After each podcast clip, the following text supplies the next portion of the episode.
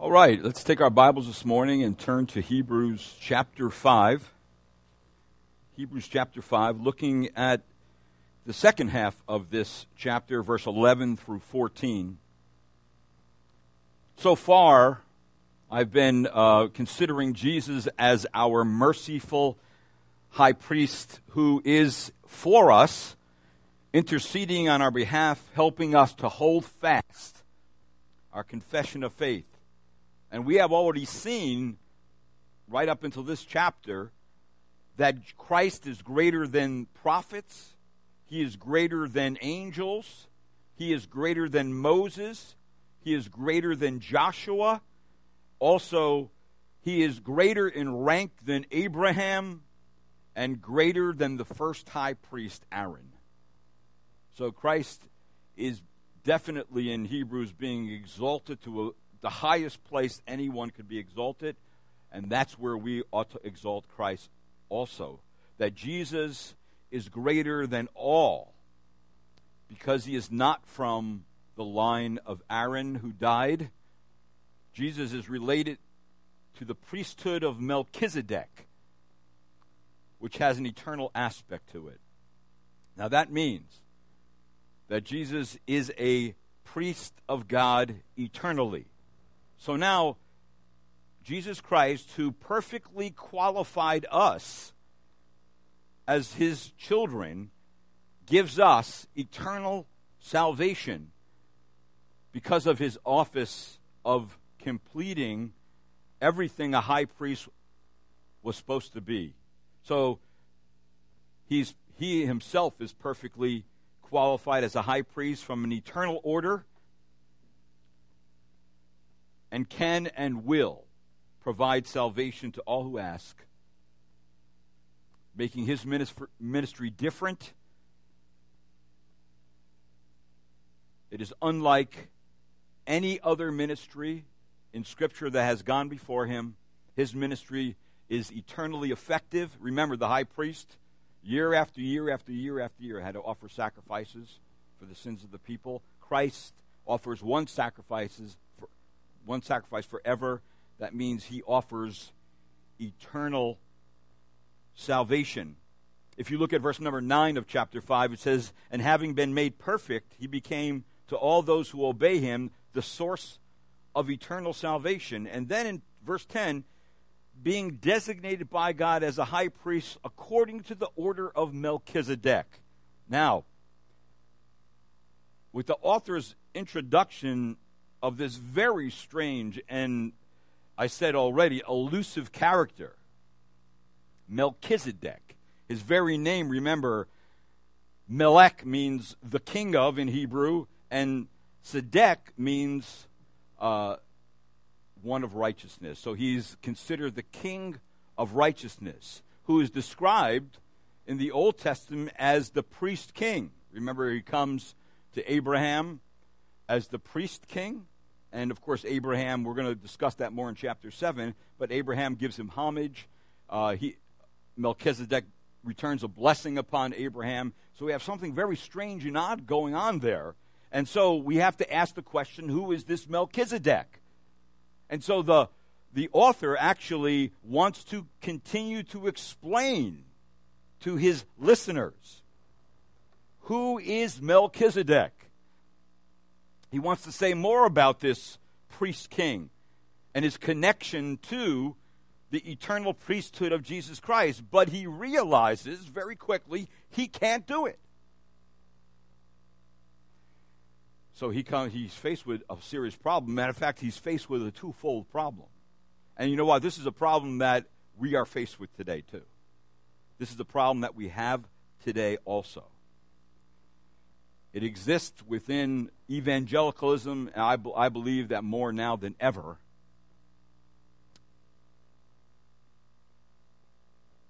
And you say, well, what, what's the problem?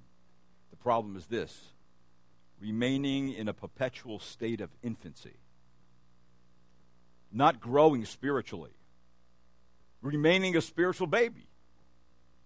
So he, he lays down what he's going to teach about Melchizedek because he realizes he can't go any further. And he really rebukes them for being spiritual infants. And believe me, nobody likes to be called a baby. Even little kids, when they, they grow a little bit to get a sense of reality, go, go call a little, a little boy a baby, and he'll tell you, I'm not a baby. Right? Because we don't want to be called baby. We don't want to be considered um, infants. We, we want to be considered somebody who's at least maturing. Physically, it would be a tragedy if someone didn't mature physically. It is a tragedy. It's a sad thing. But it's greater sadness that comes when someone doesn't develop spiritually. And the question really that he's going to deal with in chapter 6, which is a very controversial chapter, but you can't interpret chapter 6 without looking at verse 11 through 14. Because he's setting them up to say to them, listen, if you are perpetually an infant spiritually, maybe you don't have God's Spirit and you were never saved.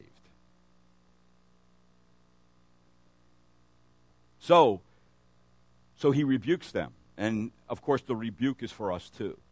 It's a challenge, it's an admonition, it's an exhortation to us. Don't ever be satisfied where you're at spiritually.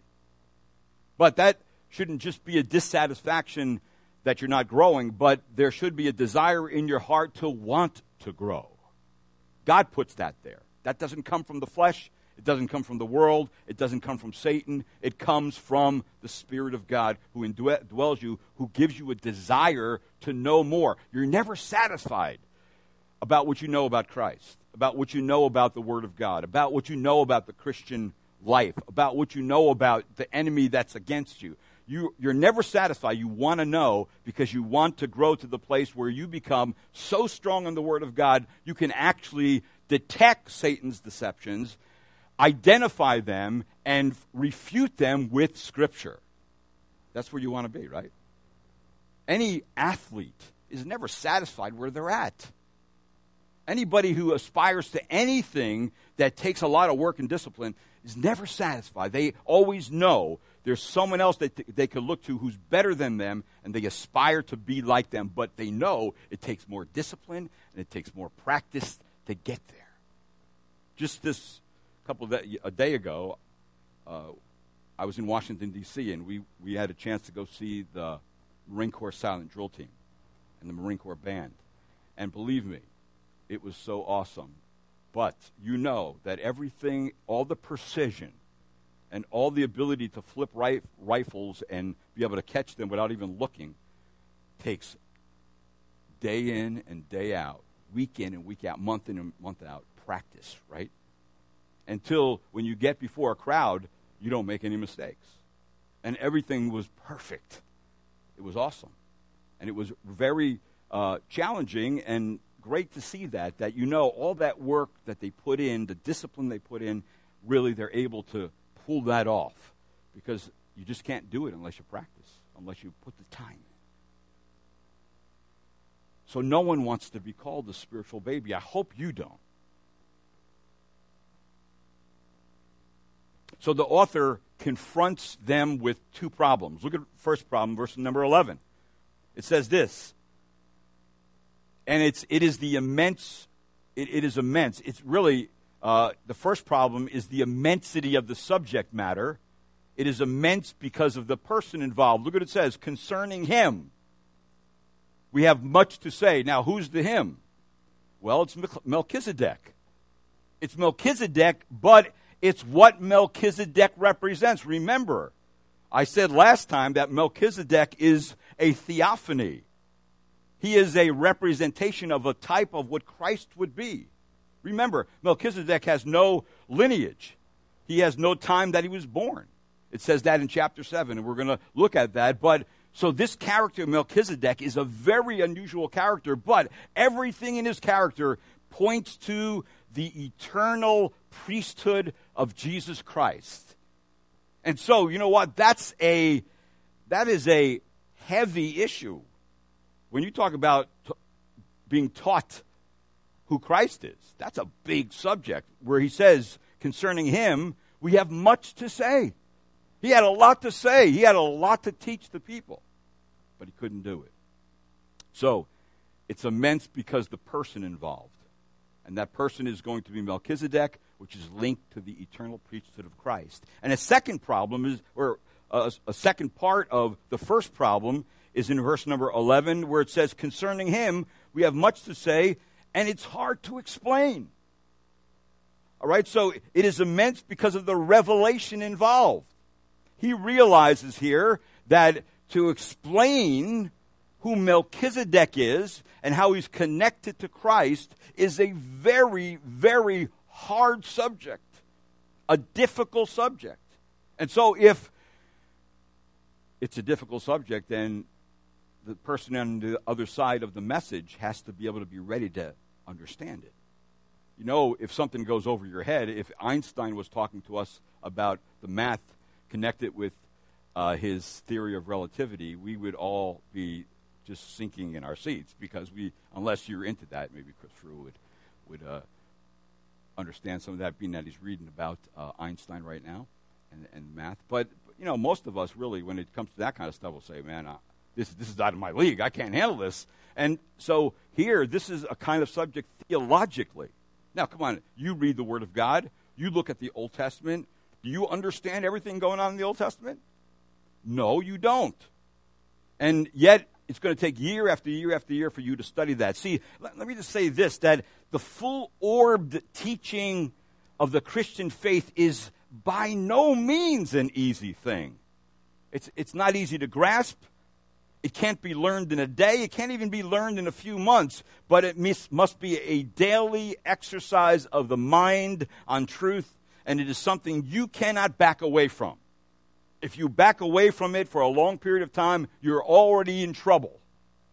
Just like you back away from anything that takes discipline, where you have to be at your peak, at your best, if you back away even for a few weeks, a month, like fighters in the ring, they, they, they can't lay off for a year and then get, get in the ring with a prize fighter who's been training right up to that day. He's going to get creamed.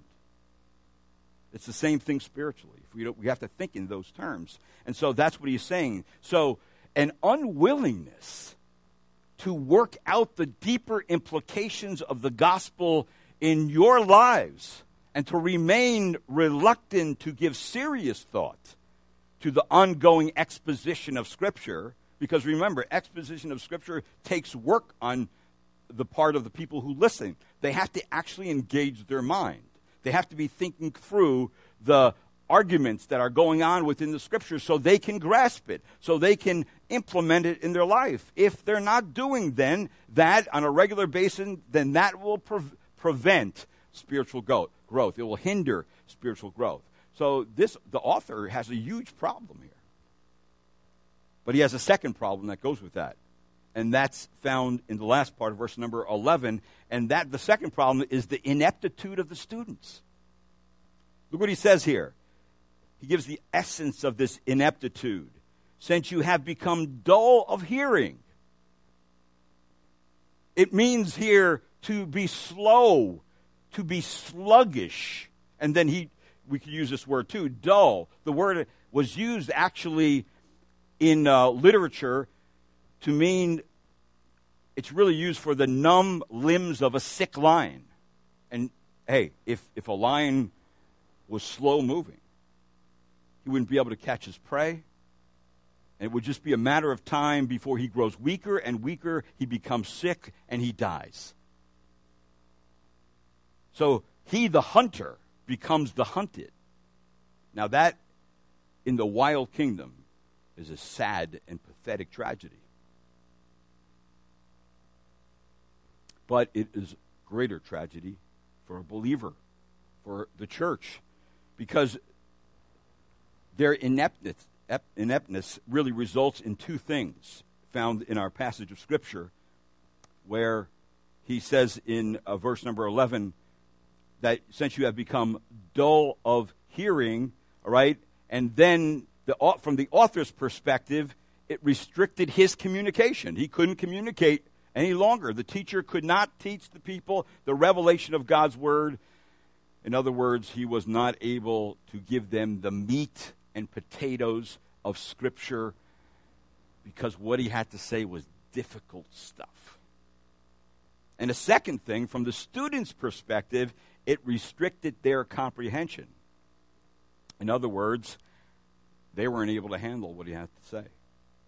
Why? It all says right there they're dull of hearing. They're not hearing it. If the believer's mind remains numb and their mind stops feeding on spiritual truth, well, then they, they are not going to grow spiritually.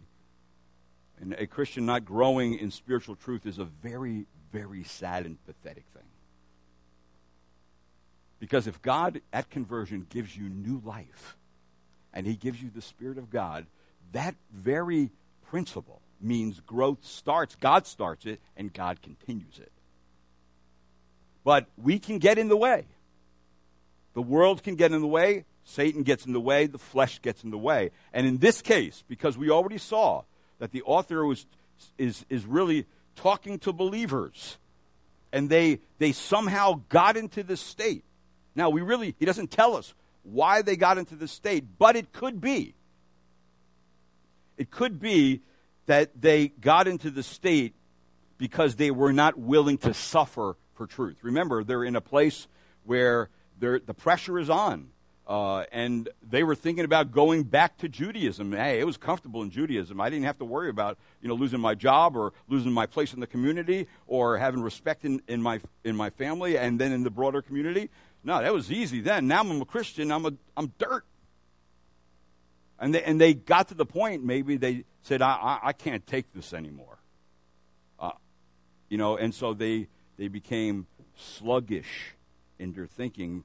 It could be they didn't want to suffer like their Savior suffered. They didn't want to, in chapter 12 of Hebrews, come under God's discipline where, remember, the discipline of the Lord is found in the Old Testament. Don't despise the discipline of the Lord. Don't despise when God comes into your life and spanks you spiritually to get you on track. Don't despise that. Embrace that so it brings you to repentance. So it brings you to a place where, again, you're spiritually keen. You're up on things spiritually. You are hungering for the Word of God. So you become dull of hearing. And notice what in verse number 11, since you have become dull of hearing. That implies that the readers were once keen of hearing, but have fallen into a sluggish and spiritual laziness. It also gives some hope to the readers, to the, those who are listening, that their sluggishness not be, need not be permanent. This is not a permanent ma- malady if you take care of it. But one thing that I, you and I realize that our culture and modern evangelicalism does not help rescue anyone from this condition, but often encourages one to stay in it. Just go in your local Christian bookstore. There's nothing in there that's worth reading. Oh, there, there may be some things, but you've got to really look for them. They're, they're tucked somewhere in the back. A lot of the stuff is garbage. It has nothing to do with anything. It has nothing to do with exposition of Scripture. It was a preacher in London uh, 50 years ago, Martyn Lloyd-Jones, uh, said something very applicable for today. He observed that there were those who believed the Bible must be put in such simple terms and language that anyone taking it up, reading it, is going understand, un, to understand all about it he adamantly responds in this way, and I quote This is nothing but sheer nonsense. We must do what we must do is to educate the masses of people up to the Bible, not bring the Bible down to their level. One of the greatest troubles in life today is that everything is being brought down to the same level, everything is being cheapened. The common man is made the standard and the authority. He decides everything and everything has got to be brought down to Him. Everywhere, standards are coming down, down, down. Are we, he asks, to do the same with the Word of God? He says, absolutely no. But isn't that what's happening? It's, it's happening everywhere, and it's happening in the church.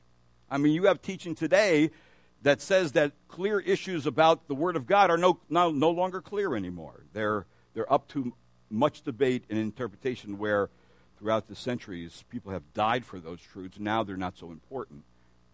Also, Charles Haddon Spurgeon, a great uh, preacher of, of the past that I, I respect greatly, said succinctly if we keep the Holy Scriptures, we can't go wrong. With such a standard, we know that we are right. This is the Word of God. And if we teach it, we teach that which the Lord will accept and bless.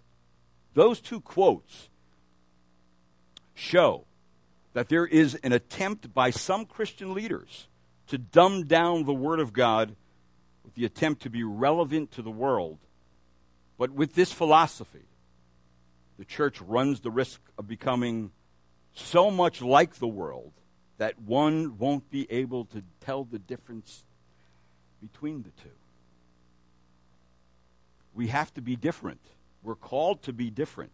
See, the great scandal of today's church is Christians without Christian minds. Is that possible? When you look in Scripture, the Bible says we have the mind of Christ. Well, there's the problems. We have those problems today. The Word of God's still difficult in many portions. And if you're not able to handle it, you can't teach further doctrines. You can't teach the doctrine of predestination or election sometimes because people just can't handle it. They don't accept it, they're not ready to receive it. So he explains their ineptitude in verse 12 and 13. And we'll look at that now because See, these Hebrew Christians, after many years in the faith, these are not new believers, have grown spiritually dull. So enough time has passed for them to have developed to become a ma- mature Christian. And a mature Christian, at least, is able to articulate to someone else the basics of the gospel. Or to say to someone else, listen, how do you know you're saved? Not, not just because I feel like I am. No, but you, you're able to articulate why you're saved. Right? The feeling or experience is not a good argument. Eh, it's part of it, but it's not the argument. To, but to be able to communicate to someone else what changed in your life, who changed your life, what happened, what, what took place in it, and why is there a continual change in your life. You have to be able to grow to a point where you're able to communicate to others what happened to you and what you're learning in the faith. So, here's the painful diagnosis in verse number 12. And here it is. He says this to them Your babies, by this time you should be teachers. He says, For though by this time you ought to be teachers. Now, remember, it, this is not teachers in the sense of theological professors or uh, pastors and elders, but teachers in the sense that you can explain the gospel. Look at verse chapter 6 verse 1. Therefore, leaving the elementary teaching about Christ, let's press on to maturity, not laying again this foundation of repentance from dead works or of faith toward God. In other words, the elementary teaching about Christ. There is certain elements of the teaching about Christ that are simple. And part of that even though we know the gospel is broad and deep once you get into it, but initial con- conversion really is repentance and faith in Jesus Christ, right? It's a turning from your way and it's accepting of God's way and knowing that only through Christ can you be forgiven and saved and made right with God. That's pretty simple. So those are some of the elementary things. These these believers weren't even able to do that. He says, secondly, from coming from verse number 12, you never got past the rudiments, the basics, Christianity 101. So the same students needed to be taught again the same subject by another teacher. In other words, someone needed to teach them the ABCs of Christianity. Let's get back to phonics, man. This is kindergarten 101 spiritually, that's where they were. That's pretty sad. But there's a lot of Christians like that. He's aspiring to encourage them don't be like that. Don't ever get to that place. Look at verse number 12, the second part. You have need again for someone to teach you the elementary principles of the oracles of God. right? Really referring back to some of the Old Testament principles of the prophets prophesying Christ to be the Messiah and the Savior, and just the very elementary things you need to learn, the very ABCs of truth. You need to go back to the basics. And then he says this you need even to be bottle fed. Verse 12 you have become you have come to need milk and not su- uh, solid food. So the only ones who use milk are babies right? And or someone who is ill and has to go back to drinking milk or weak and they have to go back to some kind of you know diet that you have to you know, mash the food up to the point where they have to swallow it. But in this case, they, they couldn't even do that. They just had to have a bottle. They were little babies that could not handle any kind of solid food. And so that was the condition of these people. And, and this is a tremendous rebuke to them. It should be a tremendous rebuke to us, too. And then in verse number 13, he says this Your decisions and behavior display spiritual ignorance and like little children, you do not know the difference between right and wrong. He says this For everyone who partakes only of milk is not accustomed to the word of righteousness, for he is an infant. And remember, when you're taught the word of God, it is going to lead to this. The word of God has everything to do with righteousness. And what is righteousness? Right thinking and right living before God. It's a practical thing. You learn the doctrine first, and now I practically live it out. I learned the doctrine first, and then I know when Satan comes against me and he accuses me uh, of being a dirtbag, uh, I can tell him that may be true, but Jesus Christ has saved me and give me a place that no one else could give me, and He's cleansed me and given me a, the white robe of righteousness. You deal with Him. See, if you know those things, you're able to do them. But in this case, they weren't accustomed to the word of righteousness because they were babies, they were infants. Infants don't know how to do things right. Babies don't know how to do the simplest things right. Little children can't even put their toys away when told to do so. You have to teach them over and over and over and over again until it, becomes a habit. Till when you say, uh, "Put your toys away," then finally maybe they'll get it once in a while when they feel like, right? Because they're they're in, in still infants, they're baby. But real infants can't even do that. They can't even do that. But even kids when they grow a little bit older. So there's the problem. There's the issue. There's the spiritual state of the people. Now, the problem, the solution, there's a solution to the problem that he gives in verse number 14. And the solution to the problem in verse number 14 is simply this get in, and I'm saying it like this, and stay in the spiritual gymnasium. Now, why, why do I put it like that? Because actually, the Greek word here is, well, it's it's a word that we get gymnasium. It sounds like gymnasium in the Greek. It means to exercise vigorously either the mind or the body. It's the word translated here in our text, but solid food is for the mature who, because of practice, they have their senses trained. There's that word trained to discern good and evil. So he begins to give them the solution to the problem. Get in the gymnasium. Get in the spiritual gymnasium. Get under back under the Word of God. Learn the ABCs again. Come under the teacher again. Be receptive to the Word of God, and then continue to stay there. Don't get out of there. Don't let anybody move you away from that place. Don't let suffering even move you away from that place. But continue to be faithful to the listening and receiving and thinking about and meditating on the Word of God. So, as one becomes accustomed to the Word of God by constant use, the mind then, and I'm really emphasizing the mind because God doesn't bypass your mind. He's going to transform your mind. So when your mind is accustomed to the Word of God, what happens? You're going to be able to make correct judgments between what? Between what is good, what is pleasing to God, what is right living, and what is evil, what to stay away from, what where we shouldn't go. And that's what happens when you grow in Christ. You can make that decision. You can you can discern it and you can do it when it's necessary, when it comes comes to you. So what we have here in this section is what is called an inclusio in literature. An inclusio is like a sandwich.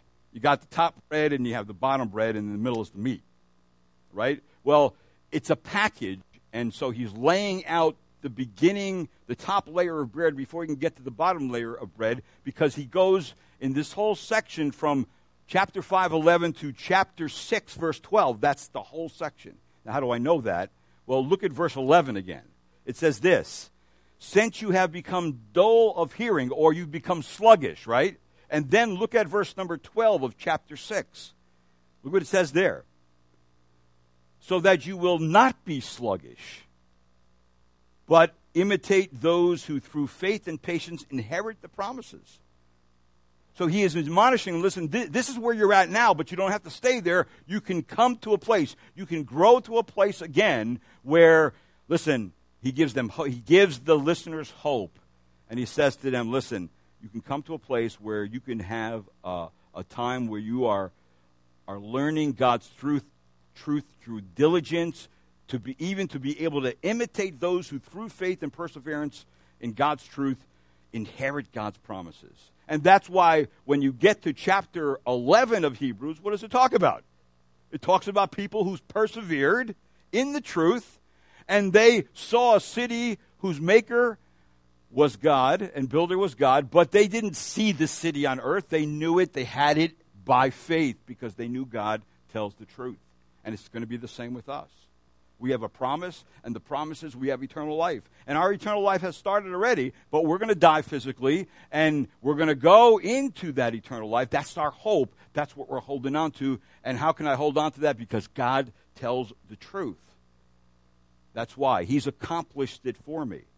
So, from verse 11, chapter 5, to verse 12, chapter 6, there's four connectives. And I just want to throw them out to you. I'll, I'll pick them up when I cover that chapter. But in chapter 5, 11 through 14, he uh, is a call to be attentive hearers as he tells them that they are spiritually immature. He identifies their problem, he shoots from the hip.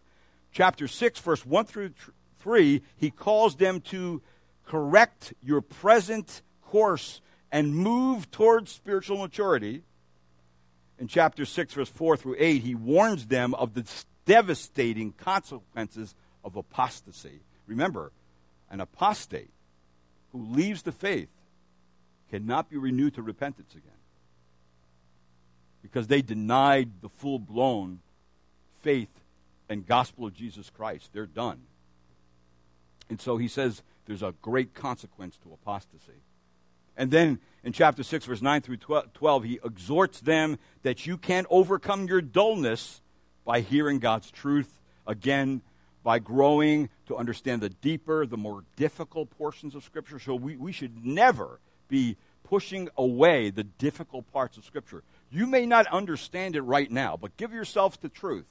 Constantly be under the Word of God, and God, in His time, will develop in your mind this whole scope and panoramic view of what He's doing in His whole plan of salvation from the beginning to the end, and you begin to fill in the blanks. You begin to put the little pieces of the puzzle in it. And more and more every year, as you grow in Christ, as you grow in understanding of Scripture, you become more aware of that plan, more confident on what God is doing, and you feel stronger in the faith, uh, not to be moved or be tossed to and fro by every wind of teaching that's going out there. And believe me, there's a new wind of teaching today. You know what? Tomorrow, there'll be another new wind of teaching. And next year, there's going to be another new wind of teaching. It was the inerrancy of Scripture in the 60s and 50s and 60s. It was the sufficiency of Scripture in the 70s and 80s. And now we have the clarity, the perspicuity of Scripture.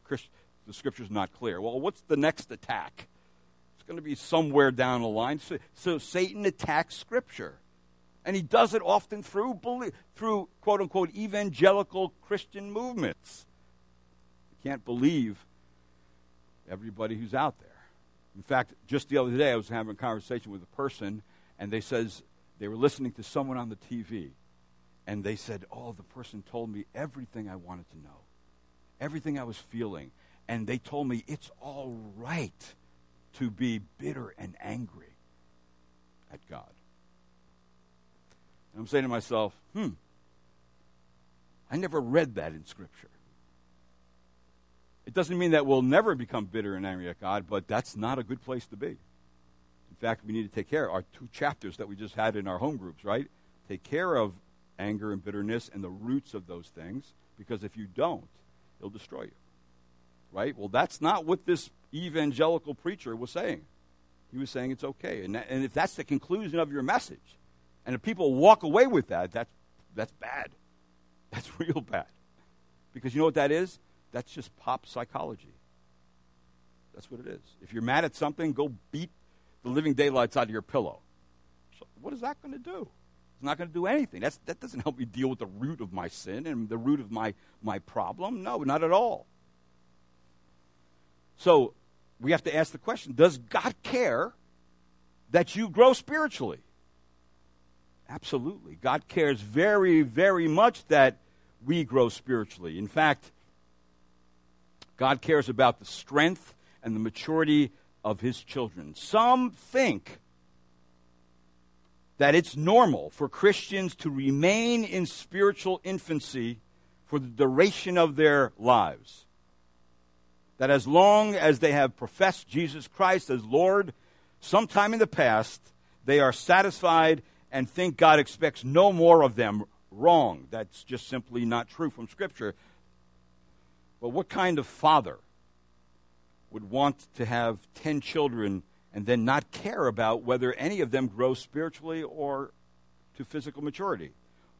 In the same token, what kind of father would God be if he wanted to adopt so many children into his family through the gospel of Jesus Christ and then didn't care whether they grew up in the faith to understand more about what he's done? See, God is not a deadbeat dad. He is always working toward the spiritual growth of the members of his church. Always. He never lets up. In fact, God cares about the growth of, of his, uh, and expects growth in his older children. Where, remember, when Paul was teaching the Corinthians, what did he say to them in 1 Corinthians chapter 3? He says, And I, brethren, could not speak to you as spiritual men but as men of the flesh, as to infants in Christ. He wanted them to be spiritual men, he wanted them to be growing. He addresses that. God also cares so much about this growth that he commands it in his younger children. It says in 1 Peter, like newborn babes, remember? long for the pure milk of the word, so that by it they may grow in respect to salvation. So God wants his little children who just accepted him as Lord and Savior and just as young they're young in the faith. He wants them to grow. It's his concern for them to grow. And then I like this passage of scripture in 2 Peter 3:18. He says, "Be on your guard so that you are not carried away by the error of unprincipled men and fall from your own steadfastness, but grow in the grace and the knowledge of our Lord and Savior Jesus Christ. There it is. There's the key. Keep growing. And then I do want you to turn to this passage, 1 Corinthians chapter 3, verse 6 and 7.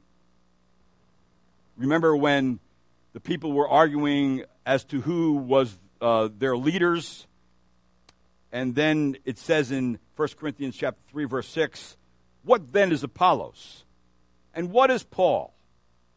Servants through whom you believed. Even as the Lord gave opportunity to each one, I planted, Apollos watered, but notice this God was causing the growth. So if God is going to cause the growth, it also says, So then neither the one who plants nor the one who waters is anything but God who causes the growth. It is behind real salvation. God is behind the salvation of his children, and he causes the growth in your life. Not only an initial conversion, but every single day of your life. So, really, it's scripturally impossible to say that someone can stay in a perpetual state of infancy or to remain a babe in Christ, especially if they have the mental capacity to grow in Christ. Now, there are some cases where someone doesn't have the mental capacity to grow in Christ, and, and the Lord understands that in His grace. But the majority of His believers, they, they surely know uh, they can grow. They, they they grow in their secular jobs. They grow in knowledge in other areas where they like to do things in sports and, and, and certain things like that. Well, then we can grow spiritually too. And God causes the growth. And then Thessalonians, it says, May the Lord cause you to increase and abound in love for one another and for all people, just as we also for you. And then the members should care about their own continued growth as well as the growth of other sheep in the flock. Where in, in, the Word of God in Ephesians, it says, and as a result, we are no longer to be what?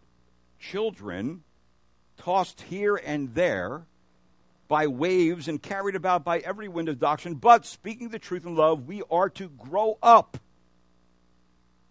in all aspects in him who is the head. And then it says,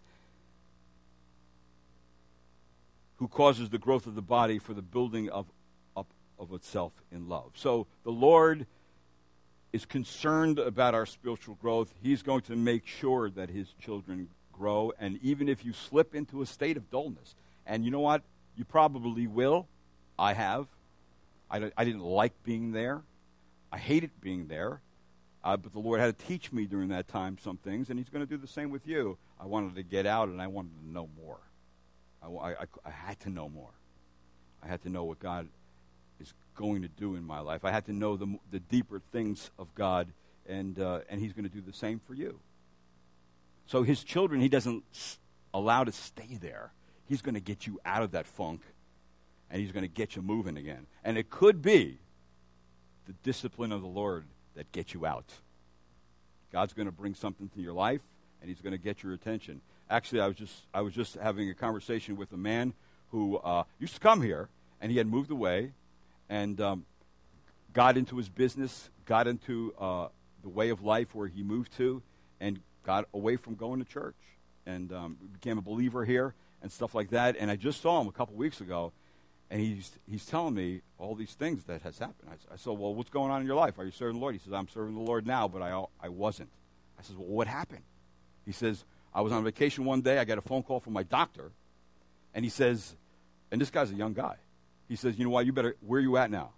He says, I'm in Branson, I think it was Branson, Missouri. I'm in Branson, Missouri. He says, well, where's the nearest hospital? Go there right now. He says, well, I'm leaving home tomorrow. He says, well, when you get home, you go right to the nearest hospital. And he says, Why? He says, Because you have an enlarged heart, and people die from this like that. So he goes in, and a week later, he's having open heart surgery. They had to replace the valve. They did it. Uh, they uh, brought him out. It took him a year to heal. And um, when he goes back to the doctor after a year later, he says, You know what? It didn't work. We have to open you up again. He says, You mean you have to cut me and open? He says, Yeah he was devastated. But at that point, he realized, he said to his wife, We need to get back to church. We need to get back under the Word of God. And now he's teaching in his church. See, but see, it was the discipline of the Lord in a physical problem that brought him back to the place where now he is very aware and very keenly aware and sensitive to the things God's doing in his life. And um, he says, so he, he admitted, it was a great testimony. He admitted he got away and now he's back and he, don't wanna, he doesn't want to go back that way anymore. And so he's doing fine now. He's healing. He's excited. He's teaching. Uh, actually, he's teaching in his, his, church on some on the men on spiritual warfare. I said, "Wow, that's that's really great. It's, it's exciting." But see, that's what God does sometimes. And so the Holy Spirit is given to us so that we grow spiritually. The Holy Spirit, what is He doing in our life anyway? Isn't He cleaning our life up? He's making changes in our lives. He, he's bringing us into conformity to God's will. And that conformity happens from the inside out, not from the outside in. We are changed from the inside out. Also, God wants to see fruit of what the Spirit of God is doing on the inside. And so, the goal, like in verse number 14, the goal for the Christian life uh, is, in verse 13, righteousness. That's always the goal. We are being sanctified so that we will do what is right. So, in other words, behavior. Our behavior from the inside out is very important to God. Behavior is the center of sanctification. Behavior shows what is and what is not going on inside of you. No internal transformation may mean uh, a professor may be masquerading around with righteous behavior or ethical, moral behavior and just be a hypocrite. They, that's a possibility. Uh, but the Holy Spirit is inside of us to produce good fruit. You'll know them by their what? Their fruit, right? And matter of fact, you'll know yourself by your fruit. You know where you, you've been growing in. You know where, where God took you from, right? You know the, the way you were before and the way you should be different now because the Spirit of God's been working on you. But I believe it, it's not been apart from God's Word. If the Spirit of God is the writer and author of Scripture, He's not going to do it apart from His Word. He's going to use His Word as the tool. And that's very important for the believer. So the Holy Spirit convicts about what is wrong and, and evil, and He convicts about what is right and pleasing, and His conviction. It is a conviction of the knowledge of what is right, good, and pleasing in God's sight. So, how can you do what is right, and how can you do what is pleasing if you have no idea what right and wrong is? And that's the point he's making in verse 13 and 14 that those who have been growing in the truth are they become accustomed to what the word of righteousness and then what do they do in verse number 14 they begin to practice what they're doctrinally learning in a very practical way behavior and they are training their senses to discern two things good and evil. That's the point. That's where the Spirit of God's bringing you. God, the Holy Spirit, is addressing your mind, He's informing your understanding, He's exposing you to truth. Paul told the Romans, and do not be conformed to this world, but be transformed by the renewing of your mind, so that you may prove the prove what the will of God is, that which is good and acceptable and perfect. So God's bringing us to the point where our minds are transformed so we can know what actually pleases God, what's good, what's right, where we're to stay away from. And then 1 Corinthians 14:20. This is a great passage of scripture. Where he says this. Paul tells the Corinthian church, and you know the, the mess the Corinthian church was in.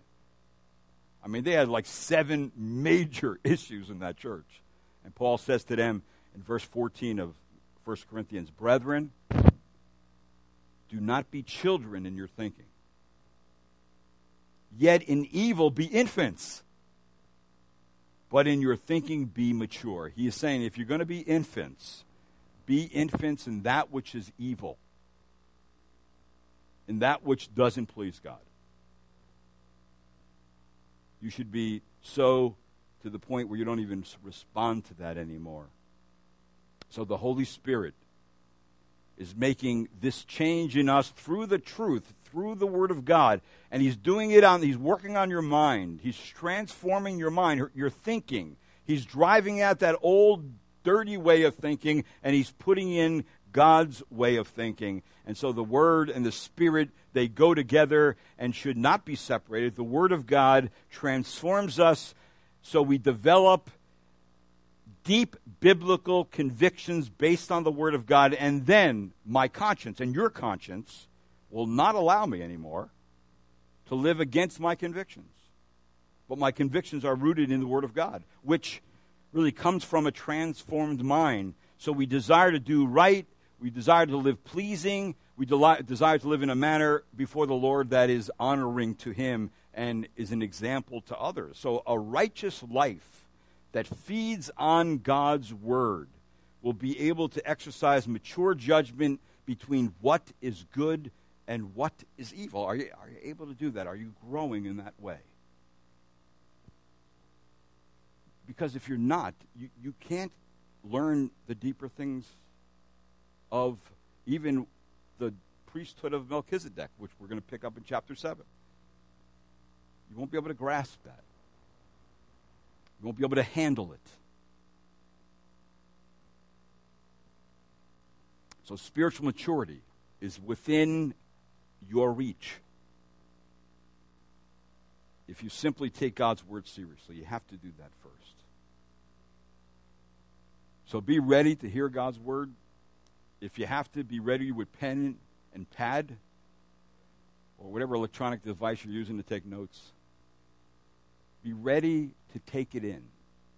But I know this you may not grasp everything when you're hearing it, but when you go out during the week and you think about it, it begins to click. I, now I know what that means. You ever sit there in a message and say, Yes, now I got it. Now I realize what it means. And then you say, Now I realize what it means for me. So to be attentive with your whole mind, that's how you ought to come to hear the God's word. Also, by giving ourselves to Christian instruction and disciplined Bible study until we have a mature grasp of the truth, so that you're able to explain it to others and help them how to grow and live. In other words, you become a discipler. Whatever God taught you, you, you pour into someone else. And then you find someone to pour some, something into you that they know more about uh, the Word of God than you do. And then what happens, you know what? Growth takes place.